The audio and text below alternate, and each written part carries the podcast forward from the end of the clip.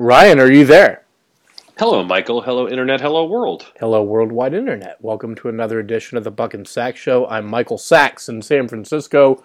Ryan Buckley, you're in Portland, Oregon. Ryan, it's Tuesday night, 8.30 on the West Coast. It is. What's the date? February 11th? Yeah, February the 11th. That's correct. Yeah. 2020. We are officially in the slowest sports time of the whole year. And I'm feeling it. How are you feeling? Um, uh, yeah, I'm also feeling it. It is, uh, you know, I'm personally feeling good this week, but Mm-hmm. uh, yeah, we are in a little bit of a lull. We'll we'll get to that in a bit, but otherwise, all is well up in the northwest. Yeah, and if I'm not mistaken, you just recently celebrated a birthday. Happy birthday. And Thank I you very that's much. sort of the centerpiece of your good of the week. Yeah, so my wife threw me a uh, murder mystery birthday party, Uh-huh. and it was actually something that we had.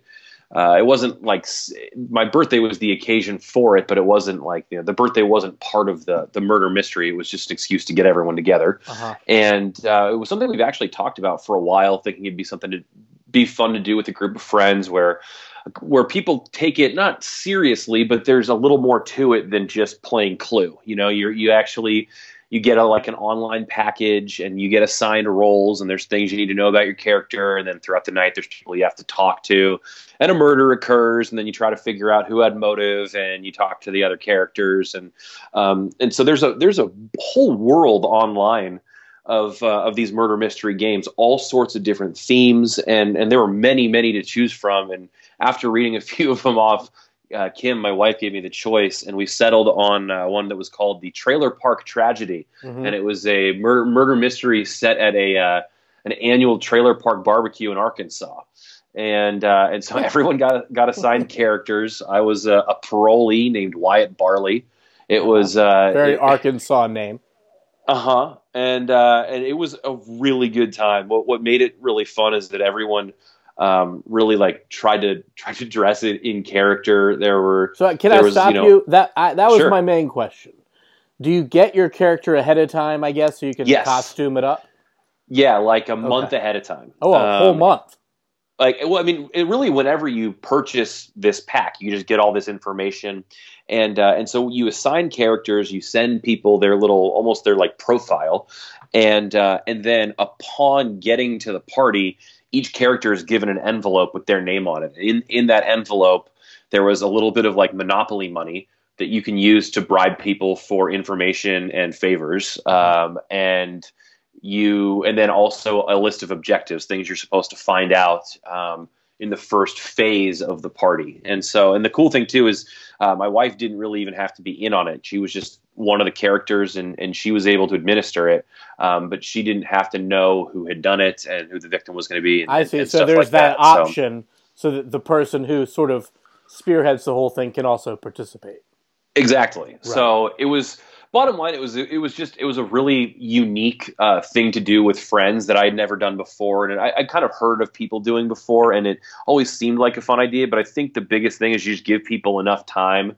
Um, it's not something that you're you know asking on a Tuesday. You want to come over on Saturday and do this, but you actually give people time to um, get to know their character and find a wardrobe. And then on top of it, my wife just had all these like incredibly creative uh, kind of themed ideas. So the main we, we did it at like six thirty on Saturday night, and and so dinner was going to be served. She made like pigs in a blanket and. Uh, in, in like croissant, they were like little smokies and croissants. They were outstanding. Mhm. And then she had a crock pot of chili, and she bought like I don't know, twenty four bags, like small bags of Fritos, like the kind you'd get in bulk to stock a convenience store with Yes. And then and he basically open up the bag of Fritos and just dump the chili right in with Yeah. whatever other chili. I've fixings. done that so before. we so we she she had that like little uh, chili station set up with cheese and onions and you know salsa and all that stuff. yeah, and then you um, stick it in the microwave if you want, and it all kind of melts. If you want to melt it, yep. Have you Yeah, never done that before? Um, I had seen it done before. I hadn't, and I had actually. When, funny enough, when I was uh, at a bar outside of Wrigley, I had something similar, but that was with a bag of Cool Ranch Doritos and like pulled chicken. So it was like a, Yeah. a chicken taco in a bag kind of deal. Same same concept. And I, I've seen Frito pies before, Yeah. uh, but I've, I'd never actually done that. hmm Um, They're but pretty then, you know, good. there were Twinkies and Ding Dongs she had out for So For really, desserts. really dove into the Arkansas trailer park theme. And then downstairs she had a bingo hall set up. So she told everyone to bring bring cash. Mm-hmm. and we mm-hmm. played bingo for cash. Um, and then she set up set up beer pong in the garage too. So wow. it was uh, sounds like a it was a, re- party. a real down home time. It, it was yeah. it was just a, a, fun way to spend a party. And, and now we're we're thinking about okay like if we want to do this again in six months what theme should we choose now? And uh, well, who definitely won't be the last time we do it. The murderer was uh, the character who was who was supposed to be my character's mother, and basically I had been wrongfully imprisoned because I was uh, my character was selling drugs out of the, the bargain mart pharmacy that he worked at mm-hmm. and got framed by one of his coworkers. And the, the victim was the coworker who'd framed me. And uh, my mother wanted to put her away or put her underground. And so she did. And of the 17 people at the party no one guessed who the murderer was. So wow. it was like and, and it wasn't for the game not like adding up. They just they had really nuanced clues and there were a lot of people with motives and so there were kind of two or three other main people that most of the group thought had done it and uh, and none of them had and someone who was a little bit of a, a, dark horse but made perfect sense once you put it all together was the murderer. So it was uh, it, it was it was from a just an execution standpoint and like the company that we got it from was was really well kind of put together. It was very detailed. It even came with like props and little wanted posters and uh, and you know all all the all this information and cards and uh, stuff to kind of allow you to to to throw this kind of party. Sounds like something my wife would really enjoy. I think I would have a hard time taking it seriously, but and, and it's mostly people messing around. Like yeah. every people were getting pretty drunk, and you know, two. There was one character who the, the backstory was that he had been accidentally shot by another character while they were drinking and taking target practice. Mm-hmm. But the guy who'd been shot thought it was maybe on purpose. And at some point during the party, you know, the dude pu- pulls a gun and puts it to his throat, like it's an orange cap gun, and um, and it you know caused this big ruckus. And that wasn't even supposed to be part of it, but it's mostly people messing around and uh, pretending to be someone else for the night. Yeah, sounds like a lot of fun. It sounds like honestly, I'm having a hard, a little bit of a hard time kind of picturing exactly how it would all work out. But mm-hmm. I could see it being a really good time. It sounds like you had all the all the ingredients, and you know, I think the costume part of it is probably would be the big ticket item for me. Um, in terms of my excitement for it, you know, I think I would get into the costume aspect of it yeah. I was going to do it. And and but, we were kind of trying to choose one too that that would be easy to assemble because there were a bunch of them that were like Gatsby themed or black tie themed, right. um, and that's all fine and good, but then you either have to own a tux or rent a tux, and like you know you don't want to make people go through that. So you know you can do kind of tropical island '80s Miami Vice theme, or you can do uh, you know a, a, Studio 54 disco theme or whatever. There, there's a bunch of different oh, ones sure. that are fun to go raid Goodwill for mm-hmm. and uh, and and put together a little ensemble. Interesting cottage industry, by the way. I mean, I can just picture yeah. five or six guys and girls just sitting around that work for one of these companies just trying to come up with different plot lines and whatnot. What a and weird profiles and themes. Yeah, very odd. yeah, it's like you're writing a choose your own adventure novel or something like that, but for a party. Yeah, but just from a, a business perspective. I know it's yeah, it, it's strange as a as that, to think yeah. that that's somebody's jo- entire job. Incredible. Um, okay, cool. Well, good. Good of the week. It sounds awesome. And uh, you know, I haven't had one of those things where you put the chili in the bag of Fritos or Doritos or whatever it is, and then you microwave it. Uh, those are good though. I think I'm in line for one of those here again before too long, and I really thinking out loud here. I think my kids would really like that. Um, so good, good because we've been making. Uh, I've been using the instant pot a lot more lately, and I've been experimenting with various different types of chilies. And the kids don't always love the chili, but it's you know you give them a chip to dip in there, and all of a sudden it's it's transformed for yeah, them. Yeah, so I'm thinking yeah. the Fritos might be a good way to go in that department as well. But uh, nice. I'm, yeah, I'm going to give that a roll. Yeah, I haven't been using the instant pot a ton recently, but I am going to use it tomorrow night. I actually I lost a bet to my wife, and uh-huh. uh, I'm cook I'm cooking dinner tomorrow night. I'm going to try to make a Korean chicken dish in the instant pot. All right, cool. Uh, I mean, there's so many. excuse me.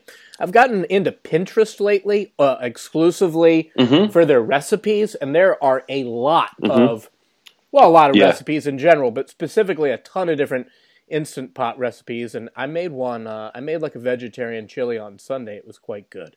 Nice. So, yeah. I digress. So good, good, good of the week. Um, my good of the week, and quite honestly, uh, I'm not.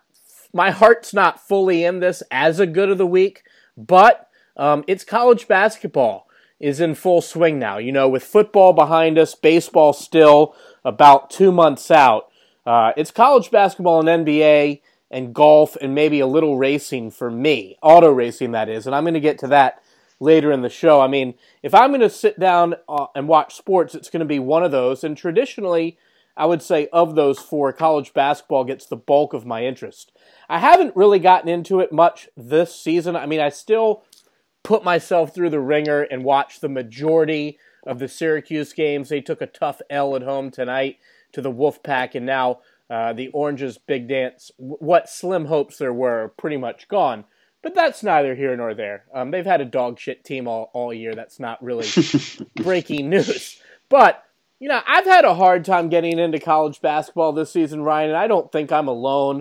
I mean, you, you read online, there's seems like every other day there's a different national college basketball writer basically writing about how the sport sucks right now.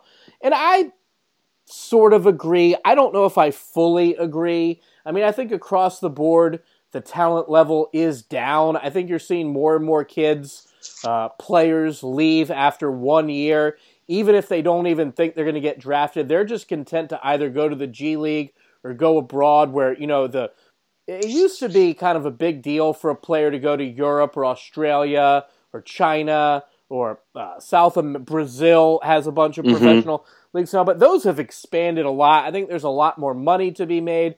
There's a lot more opportunities out there, and you see kids taking them, and I think it's hurting the sport overall. And you know, here in a couple of years, they haven't. I don't think they've decided on, on the exact year that they're going to do away with the one and done, but that's coming.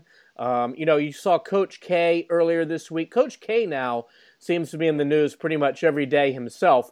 But earlier in the week, he basically gave some quotes, I think before in the lead up to the Carolina Duke game, which was a hell of a game on Saturday night. But, you know, he talked about how it's sad that the leadership on the college basketball side of the NCAA doesn't seem to be doing anything uh, to sort of advance the sport. I mean, we've talked about the, the rule that, pa- the law, I should say, that passed in California, uh, you know, to allow players to profit off of their likeness. There's a lot going on in the sport. I mean, I was sitting on the couch watching some hoop on Saturday. I was watching the Auburn LSU game on Saturday morning, which was just really a phenomenal game. You had that game and then the Duke UNC game later. Two tremendous games on Saturday. Saturday was really a good, really good slate of college basketball all day. But I'm sitting there watching the LSU Auburn game, and Will Wade, the head coach of LSU, Bruce Pearl, the head coach of Auburn, they've both been implicated in this whole, you know, Adidas scandal, for lack of a better word, where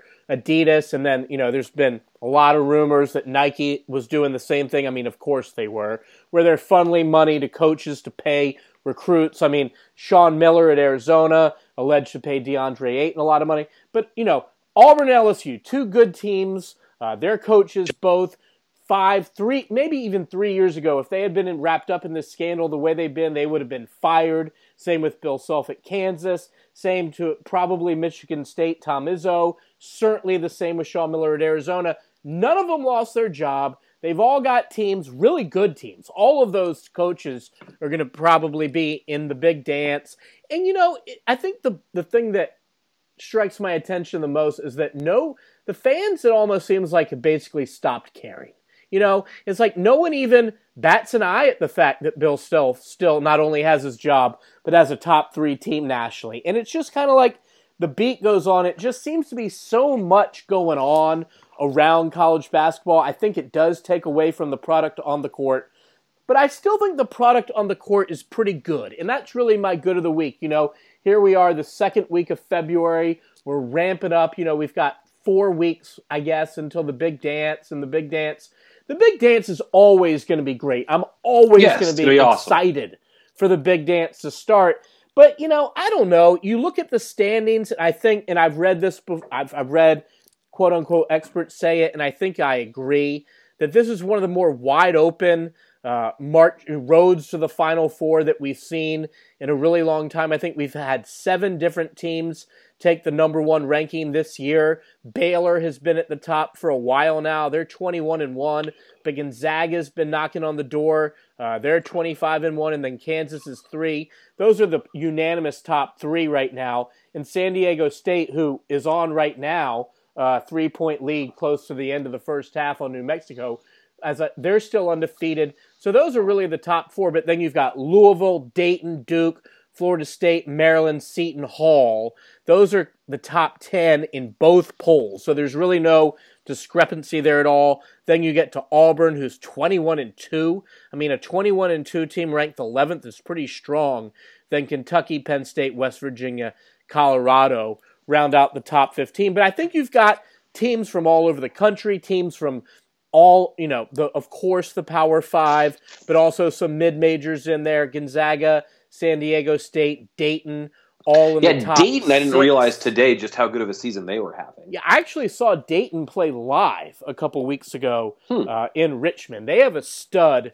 Um, his name is some, some Obi, Obi. Obi. So, uh, yeah, I know the guy you're I talking can't about. think of his name. He was he was awesome in person. I think he's a Like Obi Tippin or something like Obi that, or like Tappin. I think it's Tappin. Okay, yeah, yeah, you may be right. and I think his brother plays for, I want to say Rhode Island.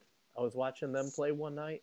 But anyway, college basketball to me, you know, obviously they've been playing since pretty much Halloween, but I think it's really ramping up now. You know, I'm watching more games. I'm trying to figure out who I think is going to go deep in the tournament, but it's just going to be an impossible thing to predict. You know, I again, I think that any of the teams in the top 20, I would say, I think, are capable of winning a national championship. Honestly, I wouldn't be surprised if a team ranked lower than 20 right now. I mean, Illinois is ranked 22. They lost by one at home tonight to Michigan State. I've seen them play a little bit. I think they're a pretty strong team. I mean, LSU is ranked 25th. I've seen them play a few times. I, I think they're really good. They could certainly go to the Final Four. I don't know about a national championship, but it's wide open. It should be a great march to the Final Four. I'm excited for it. Uh, but it is hard to sort of, I don't know, put all the off the floor stuff and the, and the sort of murky future of the sport into, you know, it's, it's hard to take that completely out of the picture. And I guess that's where I'm at with the whole thing. It's, it's, uh, some of the shine is off the sport for me for sure these days. It is a little bit weird, and you know, as you're talking about some of the coach situations and you know their ability to essentially weather the storm, or or the storm really not showing up because people are either over it or become apathetic about it, or because it's just become seeming seemingly so so run of the mill that people don't get up in arms about it anymore. But it, it kind of feels like that's that is a a larger issue. Uh, it, just even in society today, I think that people are at a point where they kind of think that they can't do anything uh, against the machine once it's moving. So it's just like, well, the machine's going to do what it's going to do, and uh, and we don't really have a lot of control over that. So people are kind of just resigned to that situation being whatever it is. That that being said, um, I am excited for the end of this season. I have a really hard time getting up for the games this time of year. I, you know, Oregon's a top twenty-five team. I've been watching them every opportunity. Um, but I, I don't you know, hang on, on college games this time of year yet. But we're getting close to that point where uh, bubble teams start to be start to needing start needing to count wins. Um, I, I love tournament week, uh, conference tournament week as much as I like. No, I shouldn't say as much. It's not nearly as good as the actual big week, dance. Buckley. Championship week. Yeah. Championship week, thank you. Is uh, I mean, you know, essentially just a, a an extension or a, a precursor to March Madness that I absolutely It's- love It's awesome.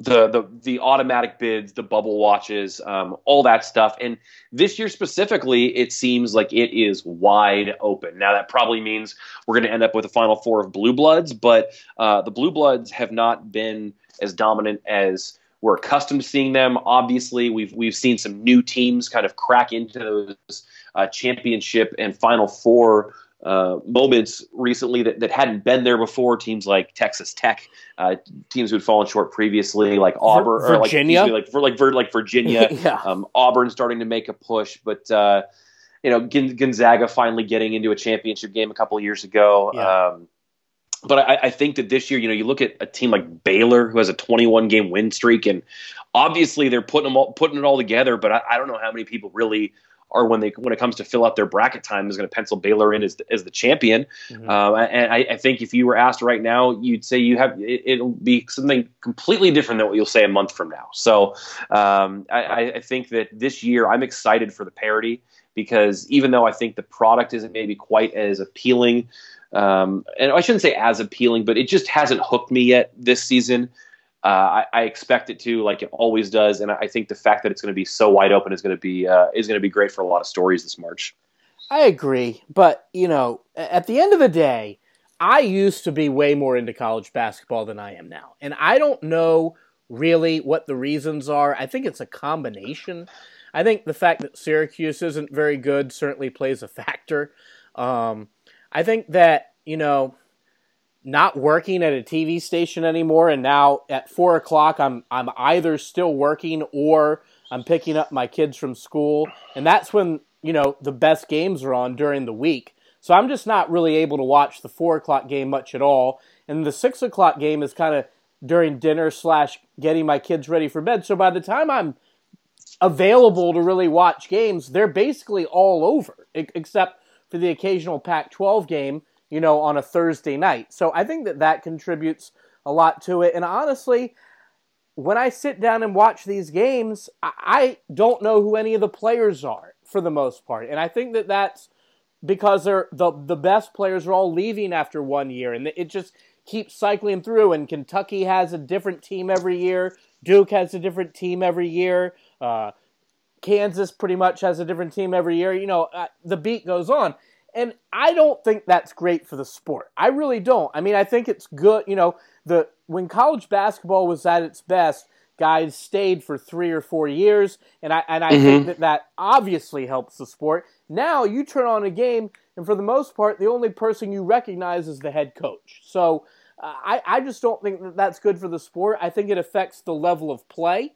And I also think it, it hurts the NBA because I don't think that fans have as much of a chance to familiarize themselves with these players for three years in college. You know, like a Christian. I mean, the examples, the list is long, but Christian Laettner is a good example. He didn't have a great pro career, but people were at least interested in seeing how he did in the pros because he had such a notable college career. Now, you know, a Zion is sort of the exception to the rule. The vast majority of these guys that are picked in the lottery or in the first round are basically, for the most part, nameless and faceless guys because you only got to watch them for one NCAA tournament, if that. And you or they came have, from Europe. Yeah, exactly. So, and and I don't think that's necessarily good. I mean, it's just kind of the world we're living in. I mean, the NBA is certainly doing fine, but I do think that the rule where these kids can leave after one year and that so many do. I, I, I, do. I think it hurts both sports. I think it hurts college and the NBA. But there's not really much you can do about it. It's just the world we're living in. I mean, it's like I said before the opportunities for these guys to go overseas and make money is unlike anything we've seen before. Who could possibly begrudge a young man that oppor- you know that chance to do that? I don't have a real problem with it. I wish that they would stay, but if they want to go test the G League waters or go play in Australia or whatever and make six figures, more power to them.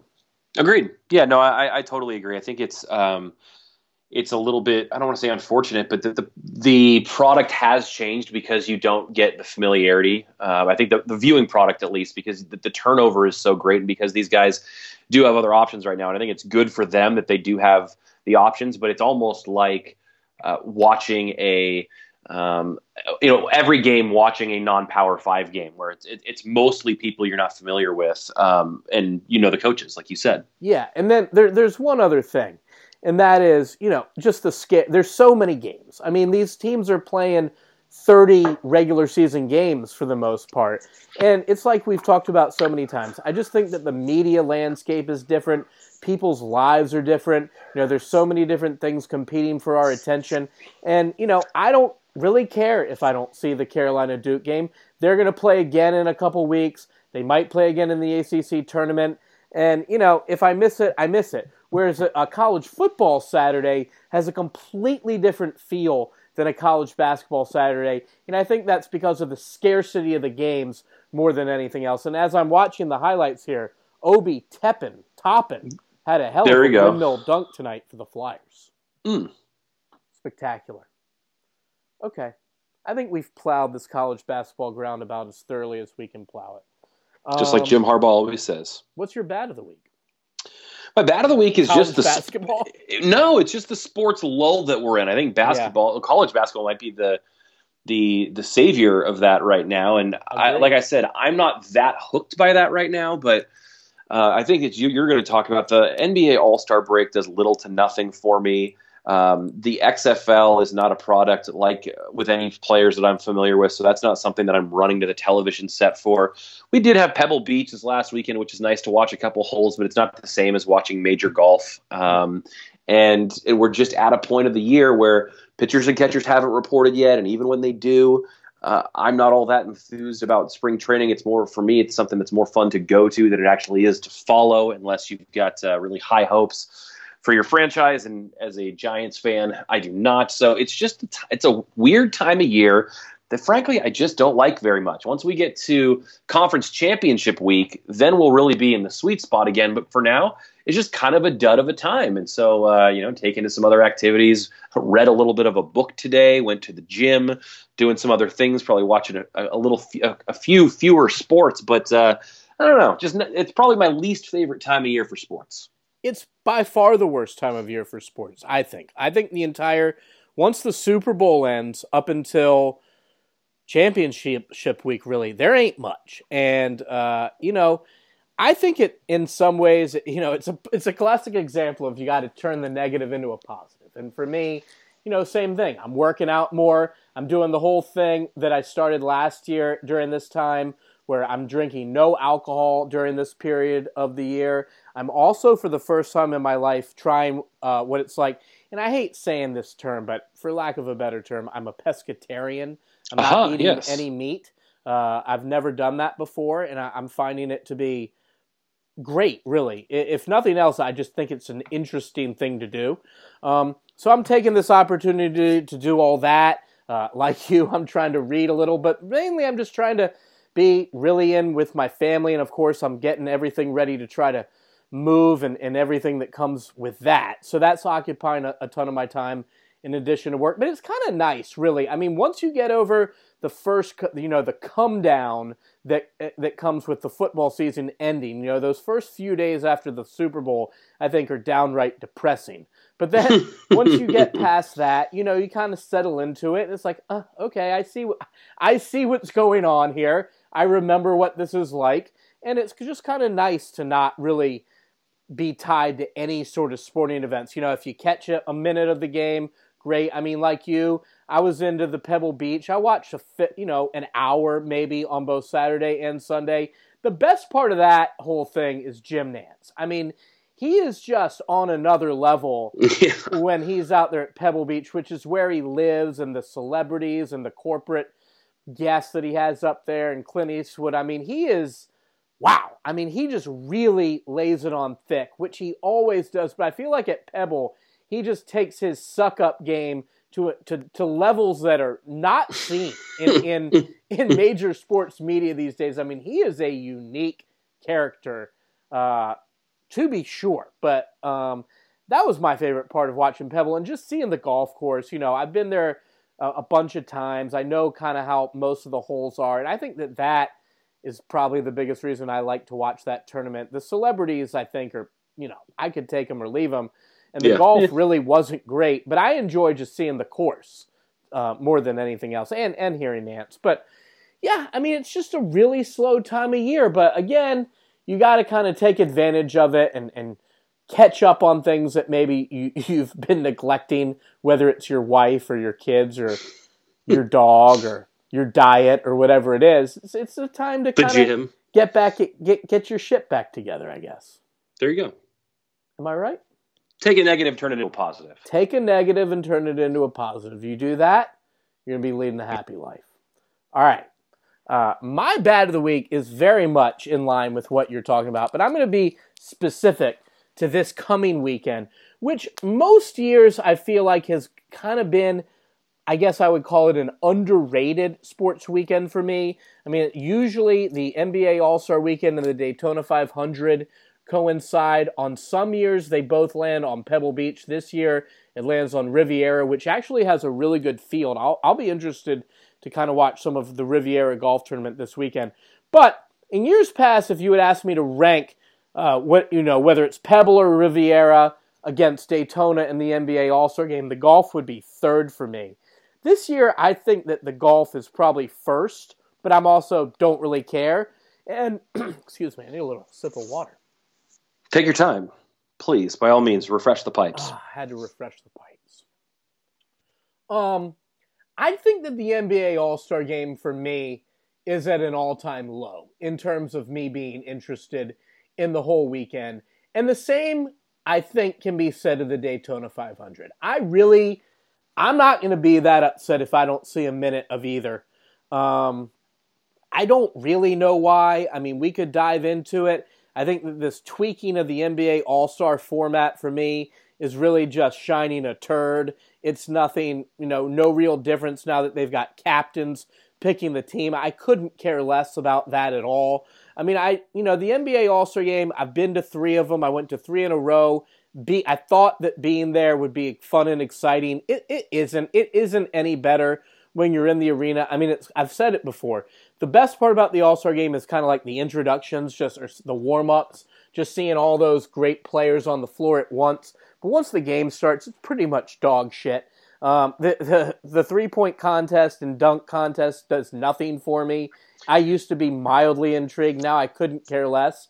In Daytona, I just feel like I mean we've detailed this ad nauseum, but NASCAR continues down this the, this downward spiral. I think I don't. I think it's. You know, I don't know. I don't want to say never, but I think that NASCAR's lost and gone forever. Honestly, if I had to bet, as a national sport, um, wow. you know, it's going to continue to exist certainly, but I think they're heading for a situation where they've got to start cutting the number of races that they have, uh, and to me, that's a sign that that's the beginning of the end. Once they do that, so I mean, for the first time I think in since like I want to say the early '60s, the the main NASCAR circuit doesn't have a title sponsor. I mean, that kind of tells you all you need to know. So I just don't really care about either event. And in, in years past, I've been excited. So, so I guess that's my bad of the week. Just a, a kind of a another dud of a sports weekend to coming. But you know, it's all good. It's cool. You know, we've got family stuff planned, but I wouldn't. I wish I was a little more excited for both the NBA All Star Weekend and the Daytona, but I, I I'm just not. Um, I've I have long not really been very interested in the NBA All Star Weekend, I, but I would say that I always love the three point contest. I love it. I love it every year. I make a point of recording it uh, every year. The dunk contest has totally lost its luster. We had we kind of got one surprise classic contest between Zach LaVine and Aaron Gordon a couple years ago, and beyond that, it's been nothing memorable whatsoever. But I think that I think there's there's few things prettier in sports than watching a good shooter knock down three pointers. Um, just just it's aesthetically pleasing, and then you see the the rate at which these guys are able to get the shots off. I don't like the new. I don't know if you've heard that they've added a wrinkle to that contest this year. They're essentially uh, adding the the Damian Lillard logo three, you're going to get a couple extra shots from like I don't know, ten feet behind the line, mm-hmm. uh, and, and, ten extra seconds to do it. I don't like the change to the format there because I, I, don't I don't think it's kind of just true to what's always been good. But um, you know, every year I think that contest usually ends up being close and it's a pretty impressive exhibition to watch. To me, it's been far more impressive than the dunk contests have been. In the game, it's you can just you put in the garbage can. The game is awful. Yeah, um, I had heard about that three point thing. Doesn't do much for me either way. Here's your slam dunk contest participants: uh, Aaron Gordon, Dwight Howard, back yeah. in the mix. First time in 11 years he's been in it. Yeah.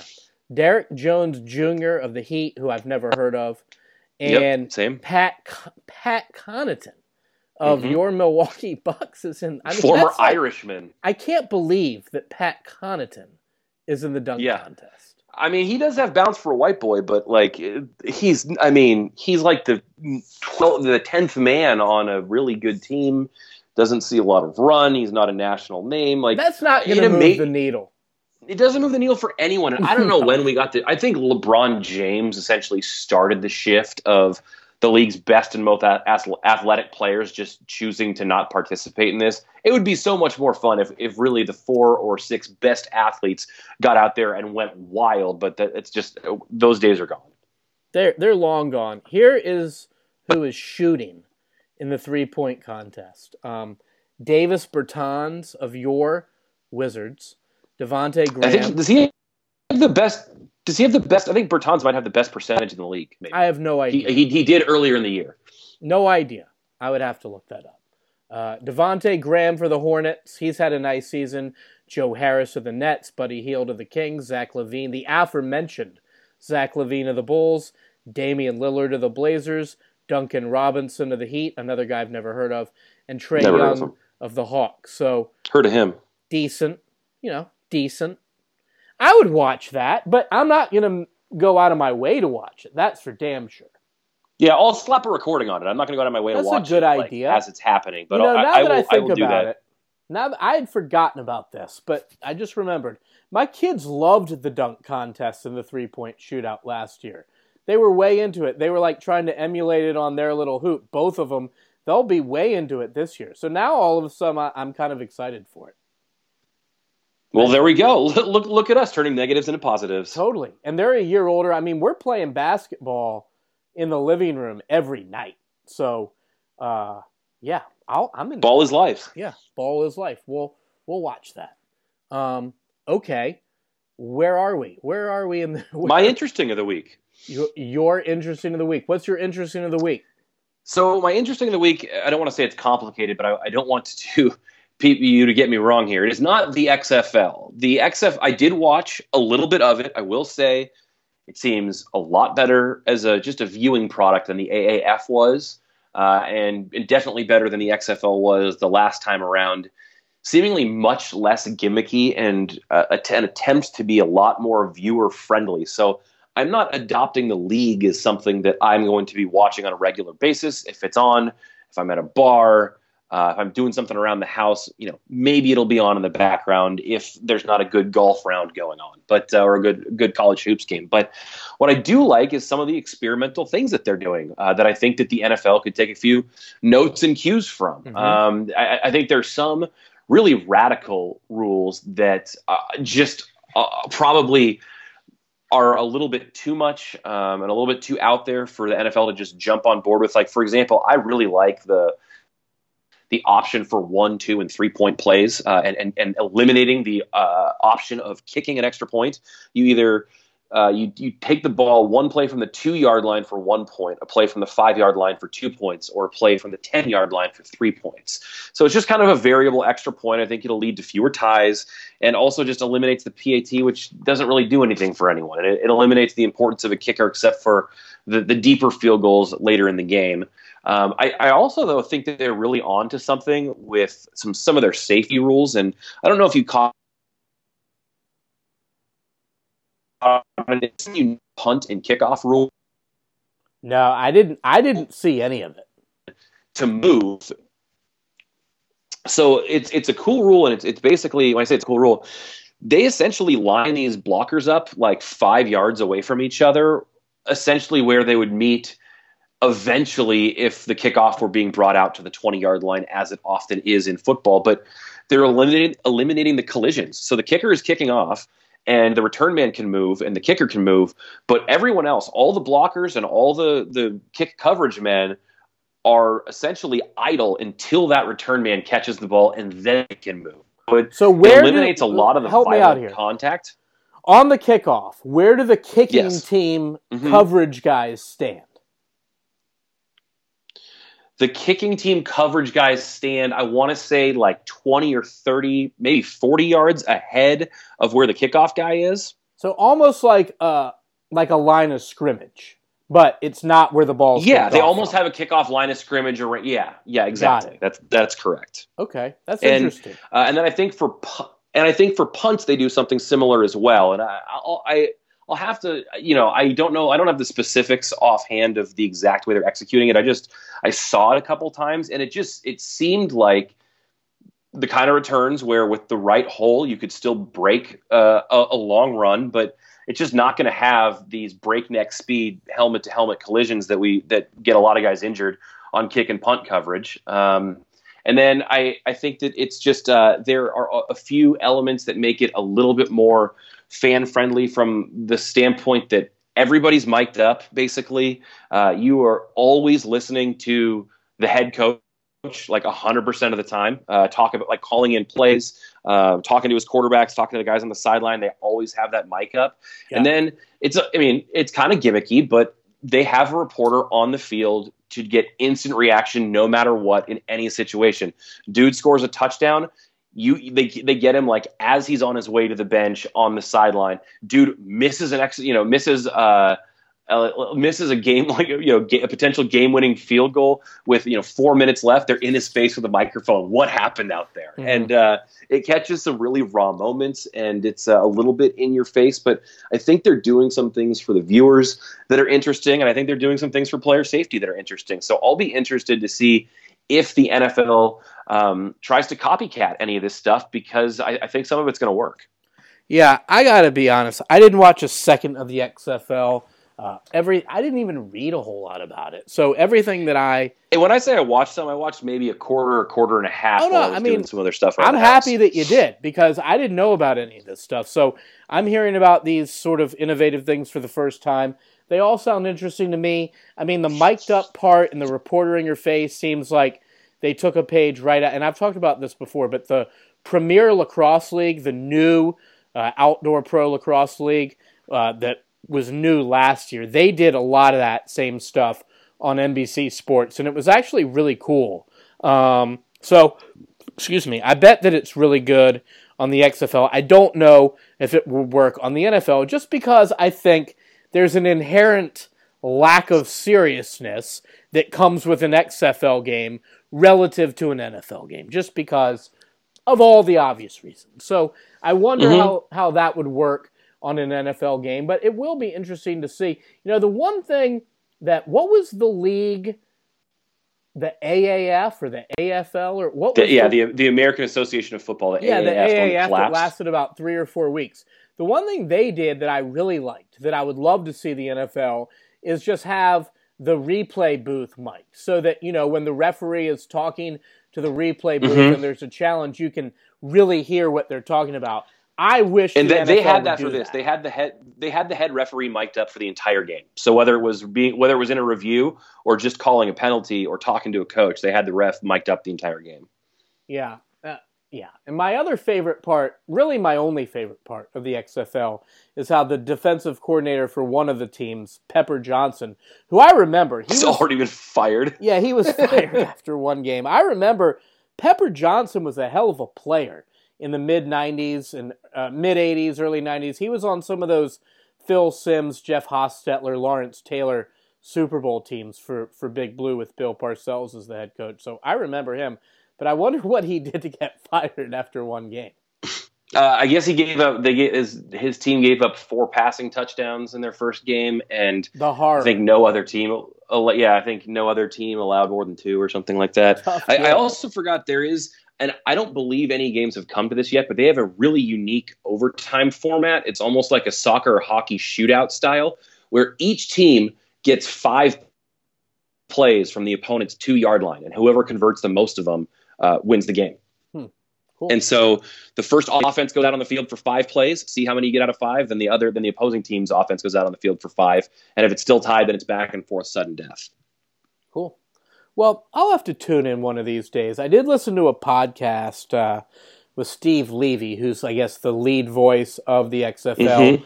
on ABC, and, and he said some interesting things. I think they have a good broadcast crew with him and Greg McElroy and Tom Luginbill. And, De- and actually, De- people were gushing about Greg Olsen, who everyone is tabbing as the next great analyst once he's done playing. He was in the booth over the weekend as well, oh, cool. but uh, he's still taking visits to play another season in the NFL. I see. Yeah, so I guess he's on Fox with Kevin Burkhardt. Is that right? Yeah, I think that's I think that's correct. Yeah, and then Dianna Russini is the sideline reporter with Steve Levy. I mm-hmm. think she's really good. I like her a lot. Mm-hmm. Um, yeah. So I'll have to check it out, but I am not going to check out much. I, I'm telling you that right now. I'm just not interested. I'm just not. I'm I not mean, interested in the league. I'm interested in what what thing what ideas they have that could make its way into football that we actually care about. Yeah, that that will be cool if there's some cool stuff to come out of that that the NFL and maybe uh, college football can adapt. So good, interesting. My interesting in the week. I'm going to go over to baseball and some of their proposed innovative rules that came out this week. Joel Sherman of the New York Post broke the story two days ago on I guess it was not, it was yesterday that he broke the story on Monday. And, you know, when I first read about these proposed rule changes uh, to the playoff format in MLB, I initially did not like them. I, and I think that that was the general public reaction to them. But when I went back and read them a little more tonight and really sort of thought about it, I'm not so sure I don't like them, Ryan, to be honest. Um, you know, I, I remember when they added the wild card and the play-in game and all that when it first came out. I, I, remember thinking that was a horrible idea, and it quickly grew on me. I still think they could tweak that a little bit. But you know, this new proposal that they're that they're bandying about, which I guess would take place no sooner than 2022. So the CBA expires after next season. So this would have to be part of the new CBA that would be unveiled in 2022. But I guess they would have the proposal has six playoff teams in each divi- in each league. You'd have the three division winners and then three wild cards, so an additional wild card team. The team with the best record in each league would not have to play in the first round. They would get they would get a bye to the, to the division series, and then the remaining other top, I guess, three teams. So I guess it would be seven teams in each league would make the playoffs. Right. The the total playoff pool would expand from 10 to 14. Right. So the first top dog in each league gets a bye. Then you've got three best of 3 series in each league with the top seed getting all 3 games at home. That's kind of the weird part to me. I mean, I understand that they're trying to incentivize. See, I think that's the best part of the whole thing because you like that. I I don't I don't like the single game wildcard format. I think I don't either, especially because there's often a gap in how far those teams are apart. So I don't I don't understand. You know, if a team finishes four games better than the team that they're hosting, why that you know team could roll out their ace, win one game, and continue on. I think that baseball inherently as a sport is a game that's always played in series. You know, even if it's a I want to say two game set, but I think a best of three where the better seed gets to host the series is is almost baseball as it should be for the first round. I, I love that part of it. Yeah, no, I agree with all of that. I just think that maybe let one, you know, let the lesser seed have a home game at some point. But they're going to just try to wedge this into October and not shorten the regular season at all and not really extend the postseason into November at all. So in order to do that, they can't really have that one or two travel days in these first round series, and I get that. I'm just not sure it's the best way to go. But generally speaking, I think I'm in favor of something like this. Maybe not this specifically, but something like this. You know, I do see arguments that you're going to reward more mediocrity by letting more teams in the playoff. I'm not sure I agree with that. I mean, I think that the argument that you're that less teams are going to sort of give up on the season before it starts under this new format, I think that's something to get excited about because I think we've got too mm-hmm. many teams heading into this season, heading into last season. You know, there's too many teams now with this CBA that they've got with it that has this luxury tax, and we're seeing the luxury tax in work.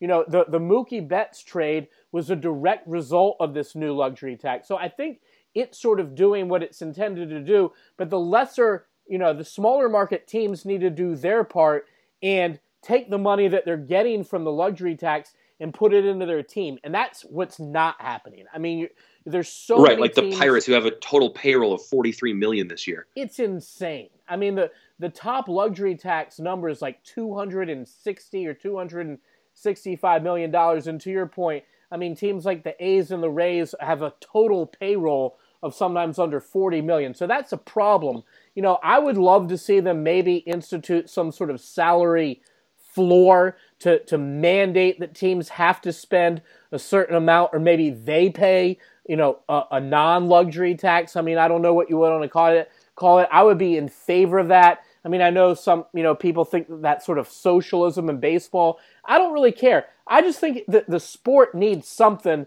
to where half your teams aren't even trying to win at all and they're just skating by on collecting the revenue sharing, which I know has been lessened pretty significantly. But still, I think that the teams, the, even the small market teams, I think the owners are making hand over fist, and I hate it when they don't invest that those profits into their roster to try to get people to come. I mean, uh, attendance across baseball has dropped for seven straight seasons. I totally get why they're trying to do something different, and you know, I, I don't know. I, I think that they that you know some of the rules are, have gone too far. I'm not in favor at all of the new rule that we're going to see instituted this coming season, where relief pitchers must face a minimum of three batters. I think that's ridiculous. I hate that. I hate that. Yeah, we're we're both on record and of hating that. That's think, that's taking away the, the kind of beauty of the of the bullpen matchups late in games, especially when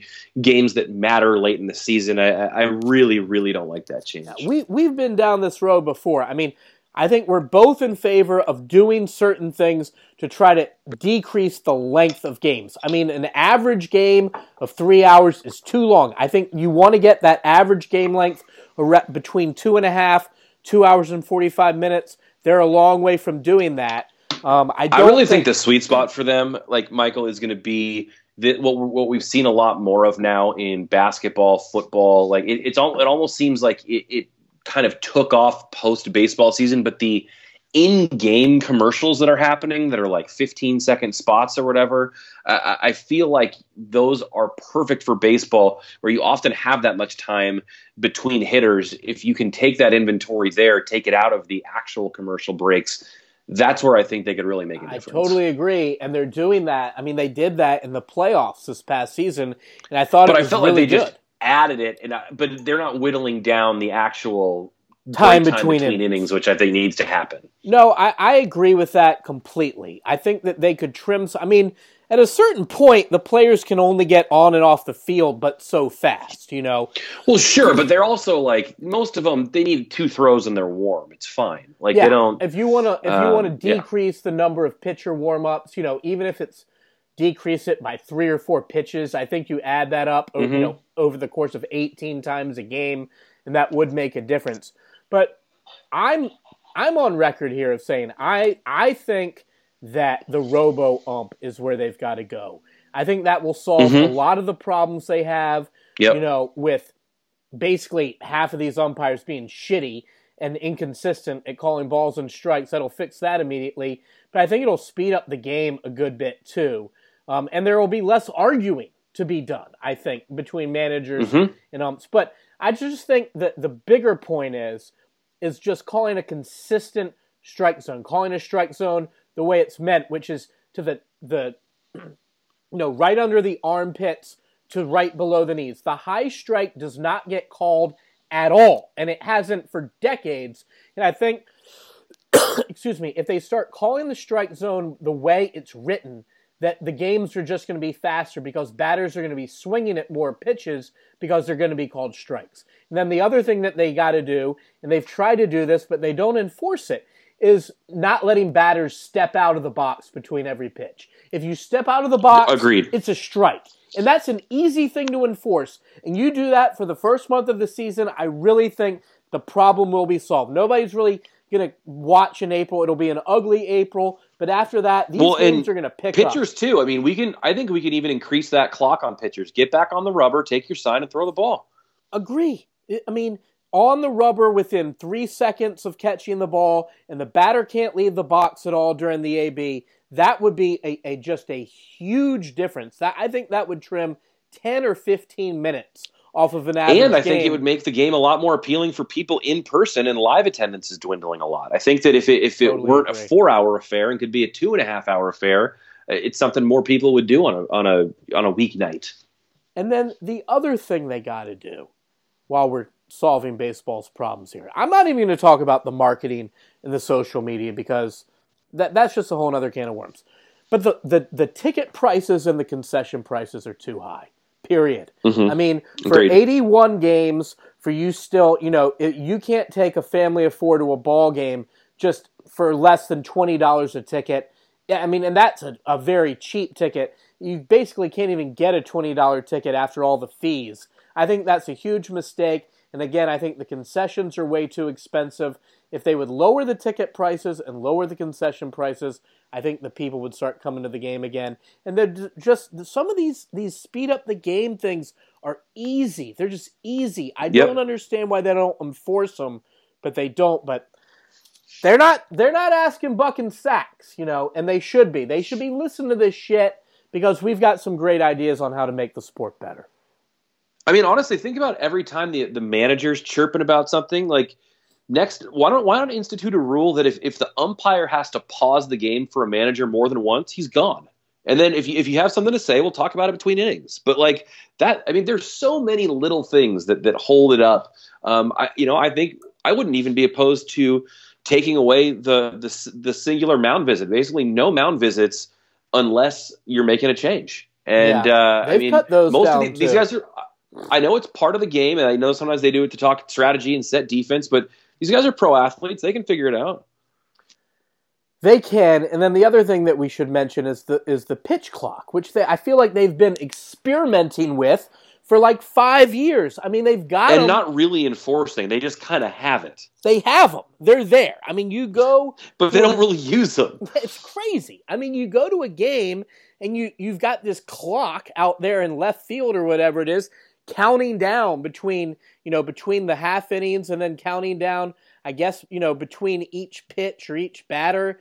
I mean, but they don't enforce it at all. So I don't understand what they're doing. I understand there's been pushback. I mean, it always comes down to just the sort of historic tension between the players association and, the owners and it's it's always a very touchy thing but you know I think that coming up on this new CBA maybe we're heading for a work stoppage I don't know but they need to figure it out I mean just like now is the time you can't just lose attendance 8 or 9 straight years in today's entertainment climate and expect to be fine eventually you're not going to be fine. I think they're fine now. I think the, the crazy salaries in free agency that we saw this past offseason are are total harbingers of that. I think the sport is still in terrific financial shape, but they got to make some meaningful changes to address the major issues, which is time of game, which is directly related to falling television ratings and falling numbers at the box office. I mean, these are real problems that they have to figure out a way to address. And if, if this if they think this postseason proposal, which is how we got started on this from the, in, in the beginning, if they think that's the way to do it, I'm all for it. You know, I'm all for trying new things. Uh, you know, I am a traditionalist, but I'm also think you know I'm I'm somewhat open to new ideas and trying to make the sport better. So make the sport better. You know, make good decisions. Don't make bad decisions. That's my advice. You know what? That's sage advice, Michael. Yeah. All right. That's my interest in the week. We've gone an hour. Do you have a wild card? Uh, I do have a wild card, Cool. and uh, this kind of was spurred from uh, seeing an episode, an old episode of uh, the of the show The Office playing on TV, and Okay. uh, they're standing around during a fire drill or an actual building fire, uh, doing the desert island game, and um, and talking about uh, if you basically had one book or one movie or one album, if you were just trapped in some place forever. Uh, so my question to you, and you can go any of the three directions. You can go book, movie, or album. What's what's the one medium that if you could only get one of them, you would want to entertain you for the uh, the, the foreseeable future until you were rescued? Okay, great question. I'm definitely choosing album of the three because I I think I, would get. you would. Well, I just think that I would get bored of of the same thing uh, less, or listening to the same album over and over again. You know, a Sure. movie. How many times can you really watch a movie? And a book is going to Mhm. get tedious too. So I think an album gives you the most sort of mileage or bang for your buck. In terms of the one that I would pick, that's a much tougher question. The one that came immediately to mind is Uh, My Morning Jacket, the album's called It Still Moves. It's one of my favorite albums. Um, I've been listening to it on vinyl here recently. I hadn't listened to it in a while, and it's just a complete and total masterpiece. It's kind of a longer album, which would be good for these purposes. It has some like longer sort of ballad type songs. Uh, I think the lyrics are really good. I think that you listening to it over and over again, you would get you know find all the deeper meanings in the lyrics that you could possibly hope to find. And I guess you know, short answer, that's my answer. I you know, there's a lot of really great albums out there, a lot of really good albums that I love. But uh, My Morning Jacket is one of my, if not my favorite band, and that's one of my, if not my favorite albums. So uh, that's what I'm going with. How about you? Excellent response. I think I would probably go the movie route, and uh, I think I might kind of cheat on this by intentionally trying to pick a movie with a great soundtrack that in a movie that I also enjoy. Mm, so Very I think smart. about a movie like like uh, maybe like a Dazed and Confused that has a lot of really good classic rock. It's got you know it's a funny movie, so it's uplifting. You know something that's going to keep your keep your spirits decent, but has a lot of really good music in it. I think like Forrest Gump comes to mind as Yeah. having just an incredible soundtrack. Mhm. Um, Good Morning Vietnam has a really good soundtrack. I don't know that I would want to watch that movie that many times. Um, also, sneaky one for me would be Ferris Bueller, which just kind of all, is is my kind of go to good mood movie. Uh, that one's soundtrack isn't quite as good, but I I think I would try to go movie with a great soundtrack. And just off the top of my head, I think I'm going to have to say Dazed and Confused. Cool. I mean, I like Dazed and Confused, Forrest Gump, and uh, what was the most recent one you said? Oh, Ferris Bueller. Um, Ferris Bueller, yeah. I love Ferris. I mean, I like all three. I I love Ferris Bueller. Ferris Bueller's one of my and I love Ferris all-time. Bueller as a movie much more, but I think that the uh, the music element from uh, Dazed and Confused might uh, try to help me kill two birds with one stone. All right, cool. That's a good wild card. I'm gonna actually think about some other albums that I would. Do you have a wild card? I do, and it's actually kind of, in some ways, similar. Interestingly, but you know, you you actually mentioned it earlier in the show that you know during this kind of dead sports time of year, you've been reading a book, and I too have been reading a book, and uh, a really good one, a one one that I really like. Uh, it's the first fiction book I've read in some time. I'll, but I'll say I'm talking too much about my book. The wild card is is what there's you know one or two good books that you've read recently. Uh, that's yeah, great question. I and I like that wild card. Um, so recently, on uh, my most recent vacation, I dove back into an old uh, series of fiction books that I had before, and it was the uh, the Girl with the Dragon Tattoo series. And I don't know if you've ever read any of those, I haven't, uh, but it was I've before I, tremendous. I read these book. Yeah, and I, I read these before they made uh, the movie, the blockbuster movie for it. But there was there was a trilogy of them, and then the author um, passed away. He had uh, he had some sort of cancer. Uh, he was in his sixties, but he he had sort of like I don't want to say like a protege, but like a, a colleague or someone that he really respected. And he essentially told him, "You can go on writing these books and uh, and- Wow. and writing this series for me that I started." And so um, when I was on my vacation, I started the fourth in the series of six, but the first one of uh, from from the new author. So it was called uh, "The Girl in the Spider's Webs." I think um, it, it all it all starts with the girl with like the girl with the dragon tattoo or the girl who kicked the hornet's nest, what have you. So I just finished the fourth one of those, and I, I picked up the fifth one. There's a pretty cool um, used paperback bookstore near me. Book prices are entirely too high right now. Uh, I know you can get a lot of them used on Amazon. Kindle's become very popular. My wife does that, but I like actually having a physical book still, and so uh, picked up the just picked up the fifth one in that series for uh, about five bucks at my used uh, paperback store, and it's uh, for those it's who aren't familiar. It's uh, it's kind of like um, it's spy journalism. Uh, it's a little bit kind of like Bond meets. I, I, I don't know. It's it, it's hard. It's a it's Swedish based, but there's a there's kind of high level intelligence stuff going on and uh, in investigative journalism that's happening, trying to uh, get to the bottom of big time crimes, and it's it's a really entertaining series. So that's that's what I've been reading recently. Cool. Um, the book I'm reading right now. And what is- have you been reading? Yeah, well, I, I already went ahead and started telling you, but um, I'm reading a book called uh, Beartown. I don't know if you've heard of it. It's very good. It basically it was given to me by my friend Chip um, for Christmas, and it's a really good book. Shout I out can't- Chip. I can't tell you the name of the author. I know he's written at least one other book. I think that he is from Finland, the author, if not Finland, then Sweden.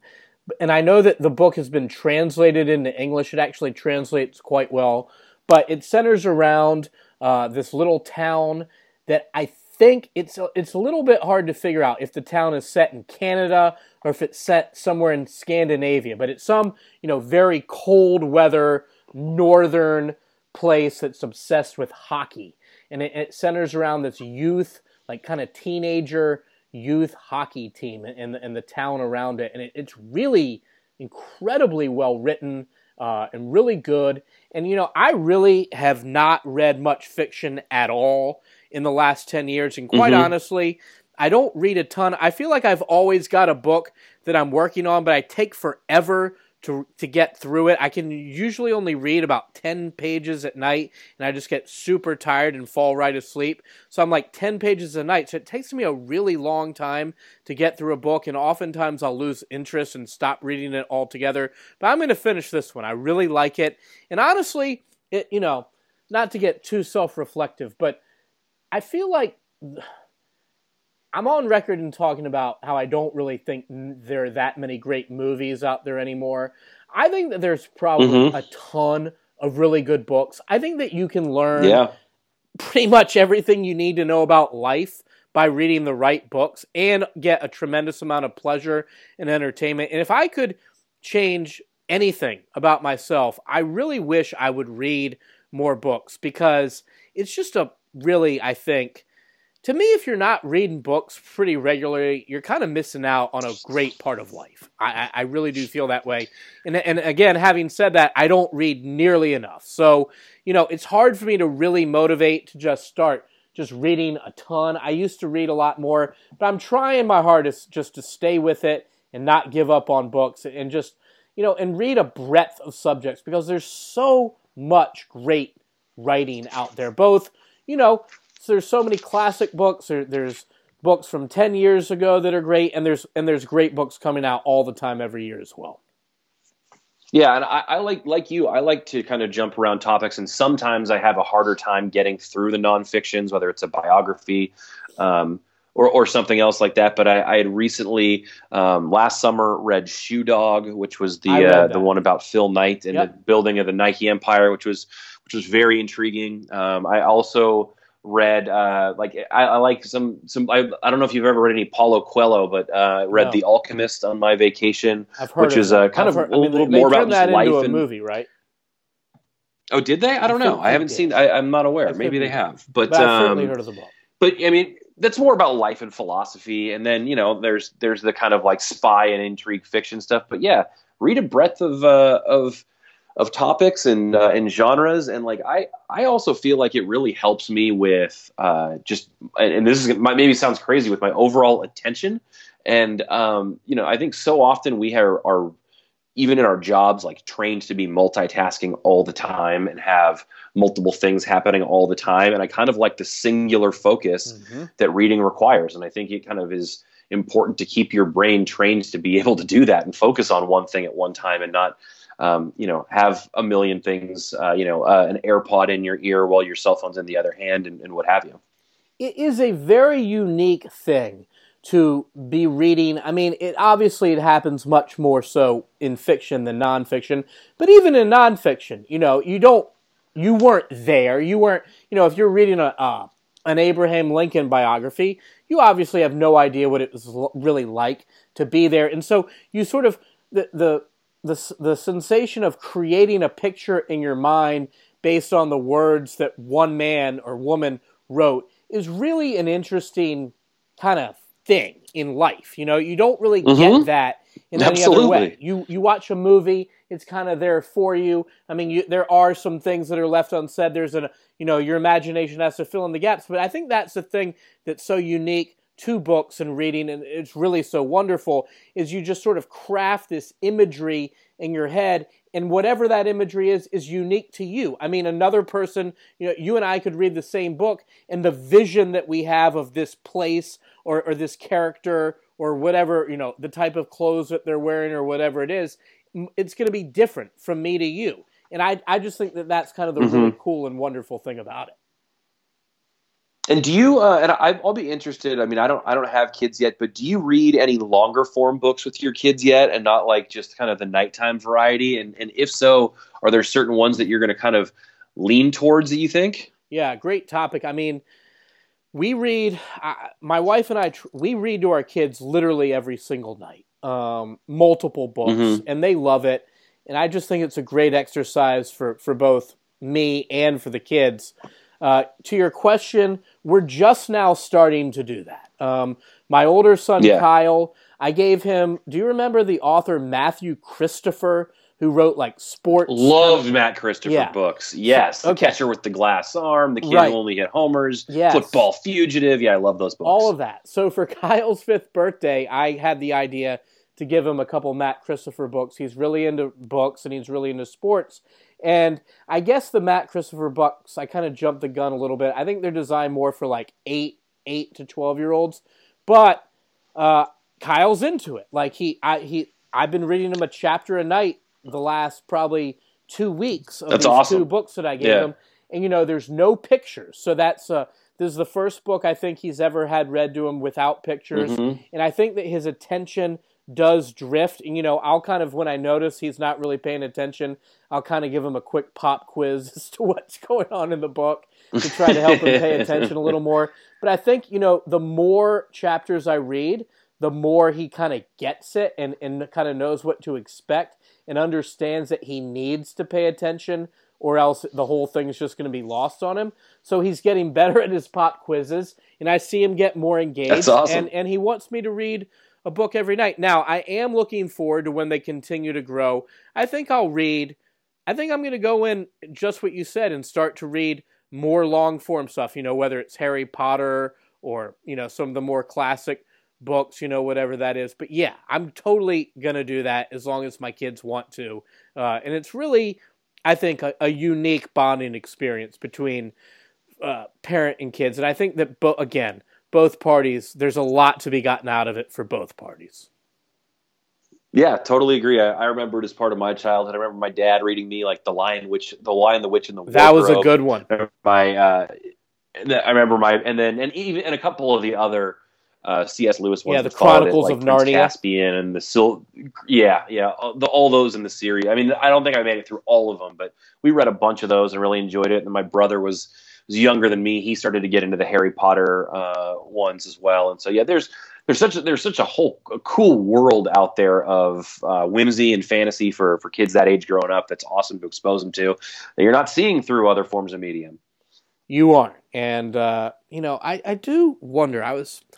I wonder, like, you know, I would love to see a statistic as to like what percentage of parents read to their kids 75% of the nights in a year. You know, I would be interested to find out mm-hmm. what that statistic is and, and and also compare it to 10, 15, 20 years ago as well. I would be I'm, I would imagine that exists. I, am going to have to I look bet you wouldn't now. like the results. Probably would, yeah. but you can only do what you can do. Yeah, I think there's probably a little bit more iPad time now than there used to be. Totally. All right. Well, we came, we saw, we conquered. Another show in the books. I enjoyed we it. We did it. I hope everybody else out there did as well. And of course, I hope you did as well too, Ryan. So uh, have a good week. I certainly uh, did. We'll see if we can conjure up enough stuff to talk about next week. Amen, brother. All right. Good night, everybody. Sleep tight. Good night, y'all.